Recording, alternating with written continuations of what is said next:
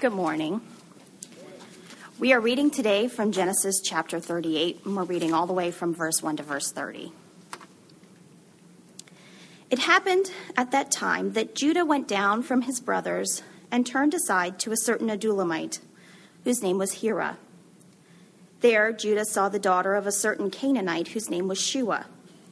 He took her and went into her, and she conceived and bore a son and called his name Ur. She conceived again and bore a son and called his name Onan. Yet again she bore a son, and she called his name Shelah. Judah was in Chezib when she bore him. And Judah took a wife from, for Ur, his firstborn, and her name was Tamar. But Ur, Judah's firstborn, was wicked in the sight of the Lord, and the Lord put him to death. Then Judah said to Onan, Go in to your brother's wife and perform the duty of a brother in law to her, and raise up offspring for your brother. But Onan knew that the offspring would not be his so whenever he went in to his brother's wife, he would waste the semen on the ground so as not to give offspring to his brother. And what he did was wicked in the sight of the Lord, and he put him to death also. Then Judah said to Tamar, his daughter in law, Remain a widow in your father's house till Shelah, my son, grows up. For he feared that he would die like his brothers. So Tamar went and remained in her father's house. In the course of time, the wife of Judah, Shua's daughter, died. When Judah was comforted, he went up to Timnah to his sheep shearers, he and his friend Hira the Adullamite. And when Tamar was told, Your father in law is going up to Timnah to shear his sheep, she took off her widow's garments and covered herself with a veil, wrapping herself up, and sat at the entrance to Enaim, which is on the road to Timnah. For she saw that Shelah was grown up and she had not been given to him in marriage. When Judah saw her, he thought she was a prostitute, for she had covered her face. He turned to her at the roadside and said, Come, let me come in to you. For he did not know that she was his daughter in law. She said, What will you give me that you may come into me? He answered, I will send you a young goat from the flock. And she said, if you give me a pledge until you send it. He said, What pledge shall I give you? She replied, Your signet and your cord and your staff that is in your hand. So he gave them to her and went in to her, and she conceived by him. Then she arose and went away, and taking off her veil, she put on the garments of her widowhood. When Judah sent the young goat by his friend the Adullamite to take back the pledge from the woman's hand, he did not find her. And he asked the men of the place, Where is the cult prostitute who was at Enaim at the roadside? And they said, No cult prostitute has been here. So he returned to Judah and said, I have not found her. Also, the men of the place have said, No cult prostitute has been here. And Judah replied, let her keep the things as her own, or we shall be laughed at. You see, I sent this young goat, and you did not find her. About three months later, Judah was told, Tamar, your daughter in law, has been immoral. Moreover, she is pregnant by immorality. And Judah said, Bring her out and let her be burned. As she was being brought out, she sent word to her father in law by the man to whom these belong, I am pregnant. And she said, Please identify whose these are the signet and the cord and the staff. Then Judah identified them and said, She is more righteous than I, since I did not give her to my son Shelah. And he did not know her again. When the time of her labor came, there were twins in the womb. And when she was in labor, one put out a hand and the midwife took and tied a scarlet thread on his hand, saying, This one came out first. But as he drew back his hand, behold, his brother came out. And she said, What a breach you have made for yourself. Therefore his name was called Perez. Afterward, his brother came out with the scarlet thread on his hand, and his name was called Zerah. This is the word of the Lord. Thank you, Johanna. Johanna always gets the crazy passages. I have to find a way to cut the tension after that. Listen, if, if you're visiting us for the first time, uh, it's, it's not, we don't, we don't always pick biblical passages about uh, scandalously depraved circumstances. Uh, but we are, we are working our way through the book of Genesis. Uh, because Genesis chapters 12 through 50 record the history of a family, a real family, a family that's as messed up as our families are. And it's a family to whom God first revealed his plan of salvation for all of humanity. This one family and their subsequent generations Abraham, Sarah, their children and grandchildren and great grandchildren. But this particular episode is not one that inspires, does it? Is it? Uh, I do want to say this this is a safe place to wrestle with issues that trouble us. Okay?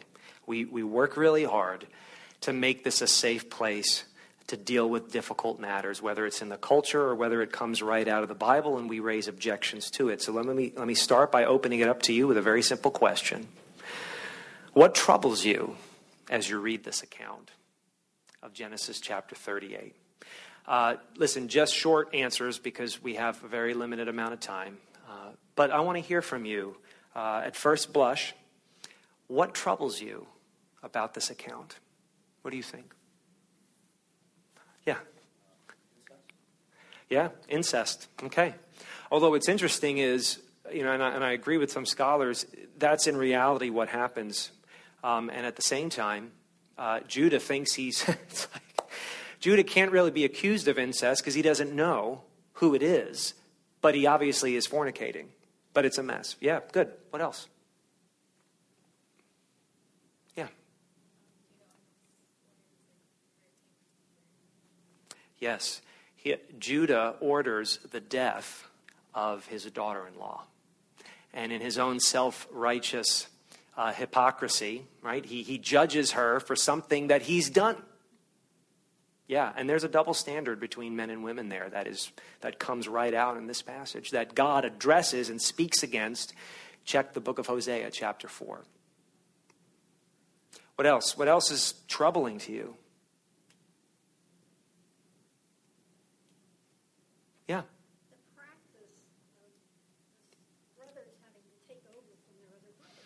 The practice, the practice of brothers having to take over for other brothers. Yeah, that's, that's wacky. Yeah, thank you. Yeah. God striking people dead. God striking people dead. Yeah. Any others? Good, it's starting to all come out. And I can't, we can't address every single issue and objection uh, today. We can't. Uh, we can over coffee, but uh, I, I have a brief, brief time to, to share with you today. Any others? What troubles you about this? That's it, really? Just the four or five things you mentioned? That's great. It's a good start. Well, thank you for being honest with me. This, this digression into Judah's situation is troubling. Uh, I think it's especially troubling because you really want to hear about Joseph. What happened to Joseph? Last week we just looked at, Joseph, this young man with his life in front of him, all this promise. Right? He's banished to Egypt. He's sold as a slave into Egypt, and, and we don't know what's become of him. And that's where you want to go. But master storytellers don't operate that way. When you find out that Frodo Baggins has been captured by the enemy, and you want to know if he's alive or not, you've got to read hundreds of pages of stuff about other people, wondering what happened to Frodo. This is just plain old good storytelling. You're, you're wondering what is going on with Joseph.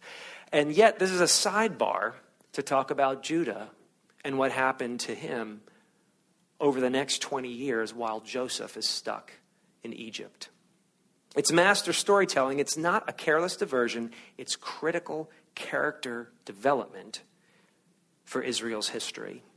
Jacob, you're going to read this later in Genesis, Jacob will one day grant the birthright of his family, his primary inheritance. He's going to grant the birthright to Judah. Judah's the fourth of 12 sons. And the birthright to the ancients was a big deal. And, and Jacob is going to give it to Judah someday. Judah is going to rise to prominence amongst all his brothers. But in the current situation of his daughter in law, Tamar's welfare, Judah fails miserably. He, he, he exhibits a lack of discretion over where he lived, whom he associated with, and whom he married. He shows a lack of reason in superstitiously thinking that his son's dying are his daughter in law's fault. He, he displays a lack of justice in not honoring Tamar's situation. His daughter in law had a right to be the mother of whoever would inherit his fortune, and he denied her of that justice. He shows a lack of self control in hiring a prostitute after he had become a widower. You know, the New Testament describes Jesus Christ, the Messiah, as the lion of Judah. And what we should be doing right now is going, What? The lion of Judah? Well, what about why not the lion of Joseph? Because it's all the plot is building around Joseph. Joseph becomes a stud in all the positive ways. So we're thinking, as you read Genesis, it should be the lion of Joseph. Joseph's going to be the guy, Joseph's going to be the one, but the lion of Judah. And it's at this point that we see, and I'm going to have to tease this out, we see that biblical Christianity is unique among the world's religions and is unique within human nature. Because what people do is attribute the greatest honor and allegiance to imperfect people. People obsessively follow great men and women to a fault. Moses, Muhammad, the Buddha, the Apostle Peter, all the popes, maybe an American president, maybe the leader of, religiously speaking, a megachurch. But the Bible explicitly, again and again, resists the temptation to immortalize great men and women. The father of the greatest tribe of Israel, the tribe out of which kings would come, Judah, was first portrayed in biblical history as a total wretch. And I think episodes like this, again and again throughout history, uh, can we get to the next slide? Sorry, the, we're missing uh, an important piece to our clicker, so uh, I have a manual clicker today. Thank you, Micah. What I hope you're going to see, and you see this throughout biblical history, and it's just true in life, that God's choice always draws attention to his unique glory, to his unique goodness. God's choice of leaders, the good ones and the bad ones, always draws our attention to his unique capabilities as a leader. And today I want to talk to you about the history of God's choices and the irony of God's choices. And finally, I want to talk to you about the scandal of God's choices. The history, the irony, and the scandal of God's choices. The history of God's choices for leadership is eye opening, and you see it right away in Genesis. It was Isaac, Abraham's younger son, and not Ishmael, the firstborn, who, be, who received the promises of God. It was Jacob, not Esau, who receives the birthright from Isaac. And now it is Judah, of all of Jacob's 12 sons, Judah of all people, who's going to rise to prominence amongst all his brothers and eventually inherit the birthright and begin the line of the Messiah himself. And I think at the heart of what we're concerned about uh, can be found in, next slide please, in, vo- in uh, verse 8. Judah said to Onan, Go into your brother's wife and perform the duty of a brother in law to her, and raise up offspring for your brother. Now you go, what? And let's talk a little bit about the context, because we do need to, to understand where it's all coming from. It goes back to what you see in verse 1. You discover that Judah, when he became a man, settled down among the Canaanites. Now, you already know if you've been following the Genesis story, you already know from Lot's story. And you know from Esau's situation that hanging out with the Canaanites is not going to bode well for Judah. His best friend was a Canaanite. He married a Canaanite. And he had three sons, three half Canaanite sons, who all turned out to be, according to the passage, wicked. These were not good boys. Now, the oldest son, who should inherit all that Judah has, the oldest son dies, uh, leaving, leaving uh, Judah's daughter in law, Tamar, in a difficult position as an ancient widow.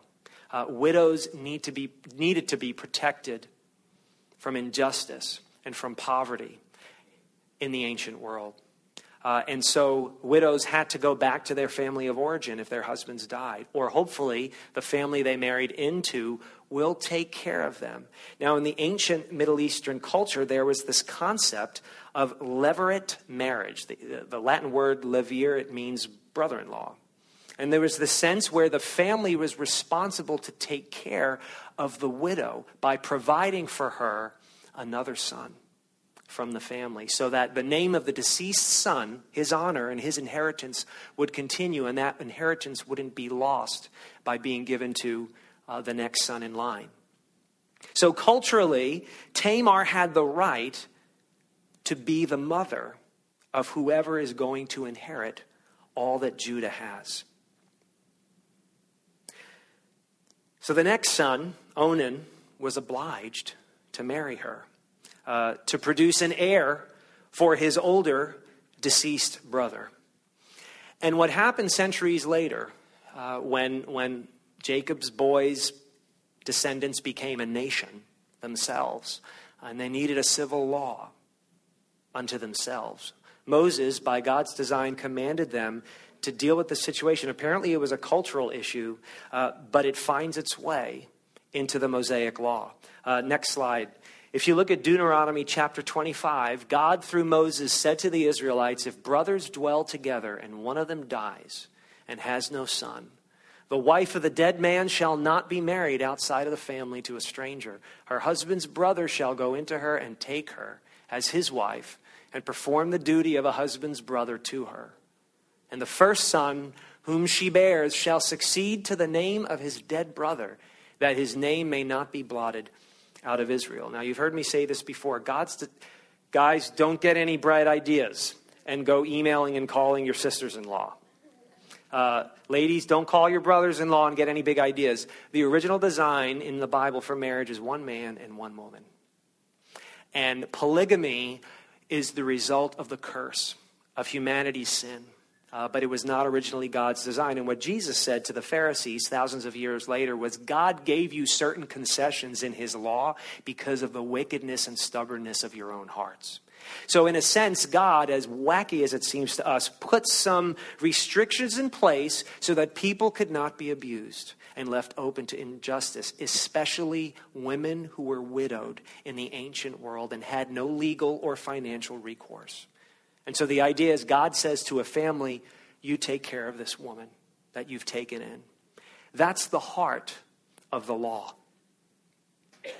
This was such a serious situation in ancient Israel. It would become such a serious situation that if you read on, read on in your own time, uh, keep going down into Deuteronomy chapter 25.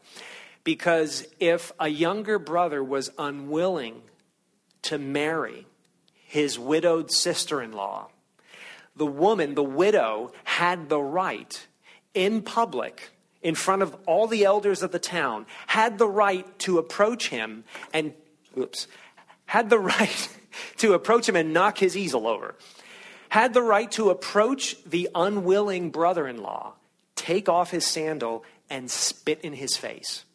In the presence of the elders of the town, she had that right.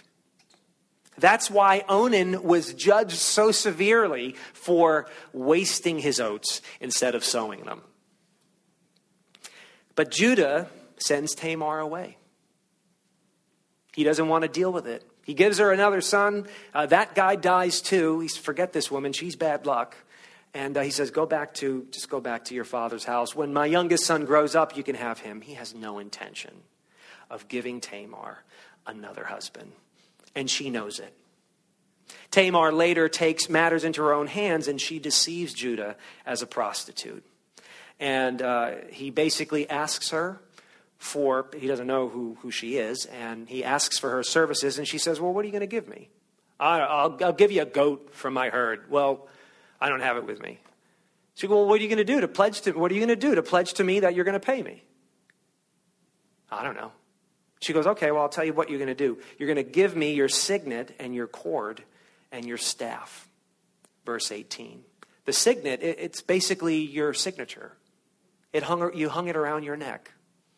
It was your signature, your personal signature. Your staff and the, and the cord, which, which the chain which, which uh, held your signet ring to your body around your neck. These are highly personal items. She was essentially saying to him, Give me your wallet, give me your driver's license, give me your credit card until you bring the goat to me. So Judah does it. However, once Judah discovers by word of mouth that his daughter in law, Tamar, uh, who's widowed, is somehow pregnant, right? He demands her life for the very thing that he's done.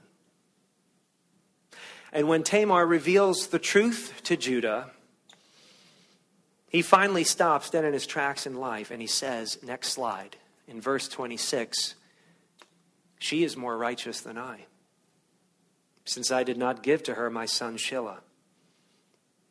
And Genesis narrator tells us that he did not know her again. Literally, in the ancient Hebrew, it was something like this She is righteous, not me. It seems that at this point in Judah's life, he's finally humbled.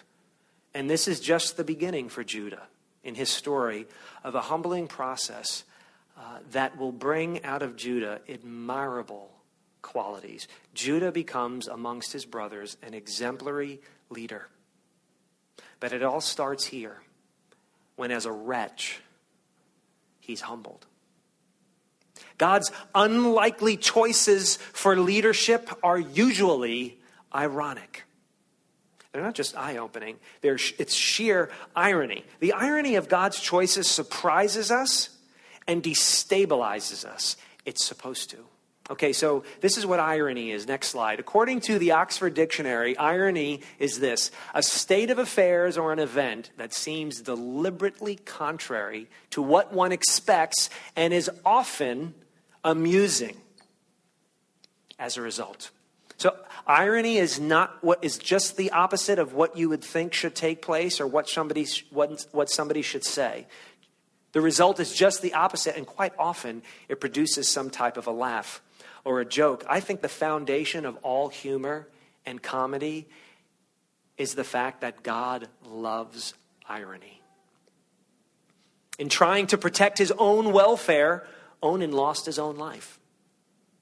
In trying to avoid his responsibility to take care of his daughter in law, Judah ended up providing the heir himself after losing two husbands, Tamar receives two sons.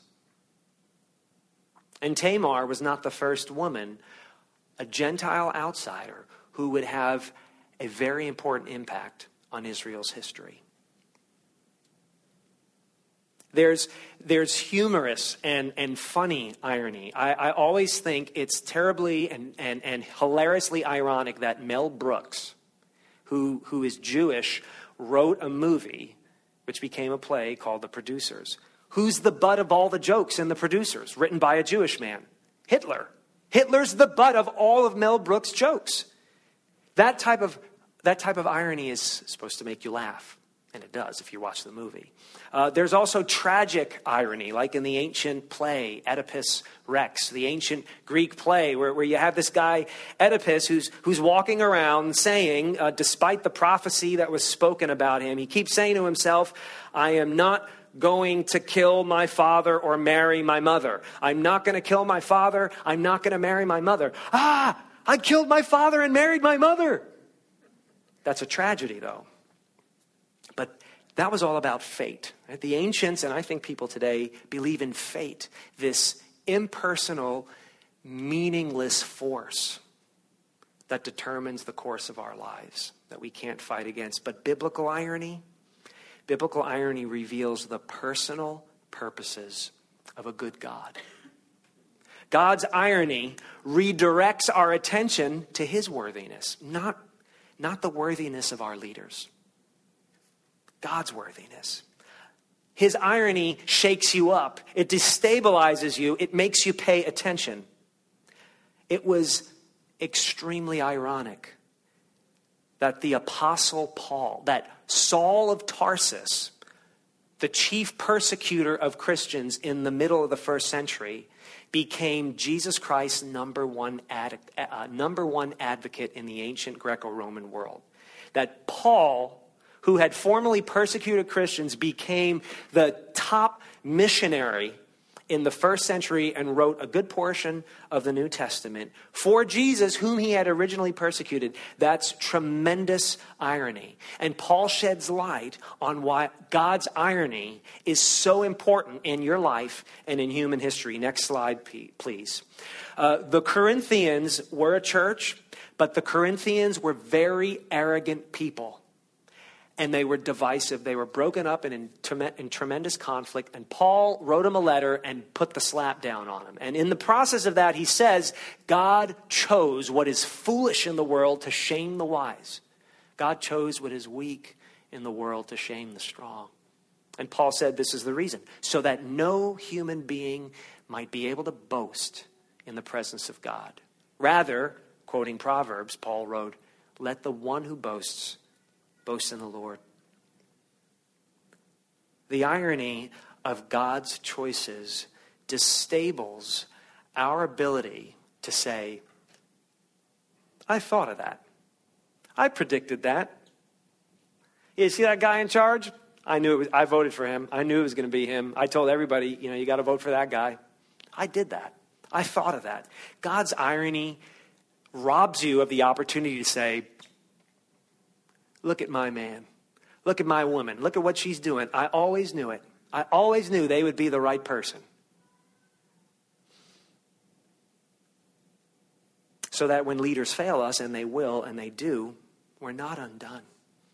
God's irony shakes us up and destabilizes us and puts our focus back on Him so that when our leaders fail us, we're not disenfranchised. And we have a way of, when we are disenfranchised, recovering from it. So I want to ask you the question today, and this is not for your immediate response, just think about it. What irony is redirecting your greatest admiration and your deepest allegiance to God? What irony are you wrestling with in your life that your Creator has designed to bring your attention back to Him? We shouldn't be surprised by bad performances, even by the best of people. But we are again and again. We read something in the newspaper, we hear about a friend or a teacher or a boss or a relative, somebody we've always admired, and we're shocked. But should we be shocked? Another, just recently, another evangelical megachurch pastor apparently has fallen by terrible accusations made about him in public. And just this past August, the New York Times makes this comment. In many now this is a secular mag, this is a secular newspaper saying in many evangelical this is the voice of an outsider, okay? An outsider to Christianity. In many evangelical churches, a magnetic pastor is the superstar on whom everything else rests, making accusations of harassment particularly difficult to confront. Such a pastor is seen as a conduit to Christ. Protestants like to point at Roman Catholics for putting their leaders literally on a throne, but we do it too. If not in philosophical and theological terms, in practical terms, we all put people on pedestals. Our obsession with our own leaders, whether it's political or social or ecclesiastical in, in religion, our obsession with our own leaders often leads to disappointment. And here's the kicker and division. That was the issue in the church in Corinth that Paul was trying to deal with. Because putting too much stock in our own leaders and the people we admire and respect, and just slavishly following them, even against other facets and, and, and other groups of people, um, uh, it ultimately leads to division, which is what Paul was speaking against. We get disappointed when our leaders fail us, but, but division takes place when our leaders succeed. When our leaders do better and better, we get prideful about the people we follow and respect over against the people we don't necessarily follow and respect, and over against the people who follow other people. And Paul spoke directly to this. Next slide, please, in the same letter to the Corinthians. He said, Each one of you says, I follow Paul, or I follow Apollos, or I follow Cephas, that was Peter, or I follow Christ. And Paul said to them, Is Christ, is Christ divided? Was Paul crucified for you? Or were you baptized into the name of Paul? The rhetorical answer is no, of course not. Our divisions and our conflicts are evidence that our hope and our expectations are misplaced. We're directing it towards the wrong people. Despite the admirable qualities of some men and women whom we respect and follow. God alone deserves our allegiance. God alone deserves our deepest affection. And he says through the prophet Isaiah, My glory I will share with no one. And I'm going to find a way to redirect the attention of the people I love back to where it belongs on me. Because essentially, it is a good thing to want a leader to believe in. It is a good thing to want to believe in somebody who will never let us down. And the scandal, the scandalous aspects of God's ultimate choice reveals such a person. Next slide, please. Paul again, in his discussion with the church in Corinth, said, God chose what is low and despised in the world, even the things that are not, to bring to nothing the things that are. And because of God, you are in Christ Jesus, who became to us wisdom from God, righteousness and sanctification and redemption. All the things that we look for in human leaders, the things we ultimately don't get from them righteousness and sanctification and redemption and wisdom. Paul said all of those things God gave us in Jesus. Therefore, let the one who boasts, Paul wrote, let the one who boasts boast in the Lord. The eternal Son of God chose a stable. He was born where animals eat. He chose a poor family. He chose to be a direct descendant of the wretch Judah. He chose a working class trade. He was a carpenter. Before he became famous, he was a carpenter. Jesus ultimately chose Jesus, who was perfect. Jesus, who was the person that you can believe in. Jesus chose a criminal's guilty sentence and hung on a cross for sinners. That was the most scandalous choice that the universe has ever seen. If you think it's a scandal what Judah did to Tamar, if you think the things you read about in the newspaper and the things that have happened in our lives that have deeply hurt us are scandalous, it is nothing compared to what God did on the cross. And in great irony, God brought resurrected life out of a man who seemed to everybody, to his friends and to his enemies and to Satan, dead. So that you and I could stop boasting about ourselves and stop boasting about our favorite leaders. There's a reason Jonathan talked about the Red Sox.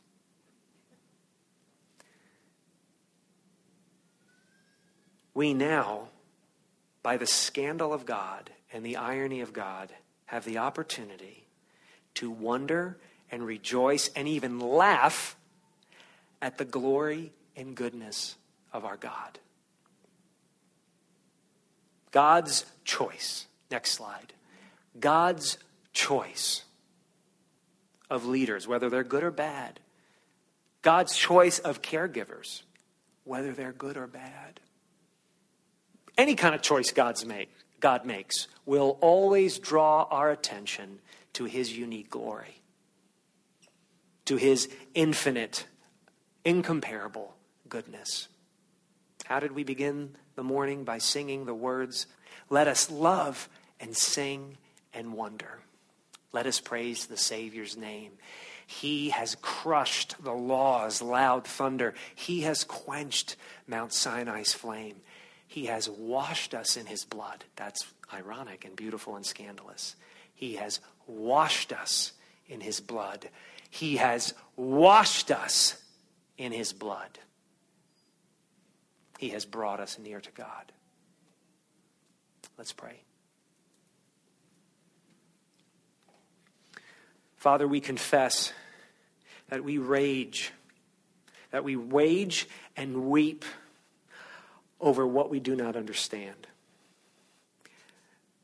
Father, we mourn at the injustice in our lives, the injustice in our world, the injustice throughout history, and we are often confused about what we read in your word. Thank you that thank you that you're a big boy and you're not discouraged or intimidated by our rage and our anger and our confusion, but you invite us to shake our fists at you and ask and question. But Father, as we question you, I pray that you would lead us beyond the mystery to a tangible sense of your goodness. I believe, Father, that Judah, that Tamar, discovered your goodness, and I pray the same for us. Father, would you give us the ability someday, if, if we're not there yet, to rejoice in awe and in redemptive healing laughter at your ironic, scandalous love and salvation. In the name of our Savior, the Lion of Judah. Amen.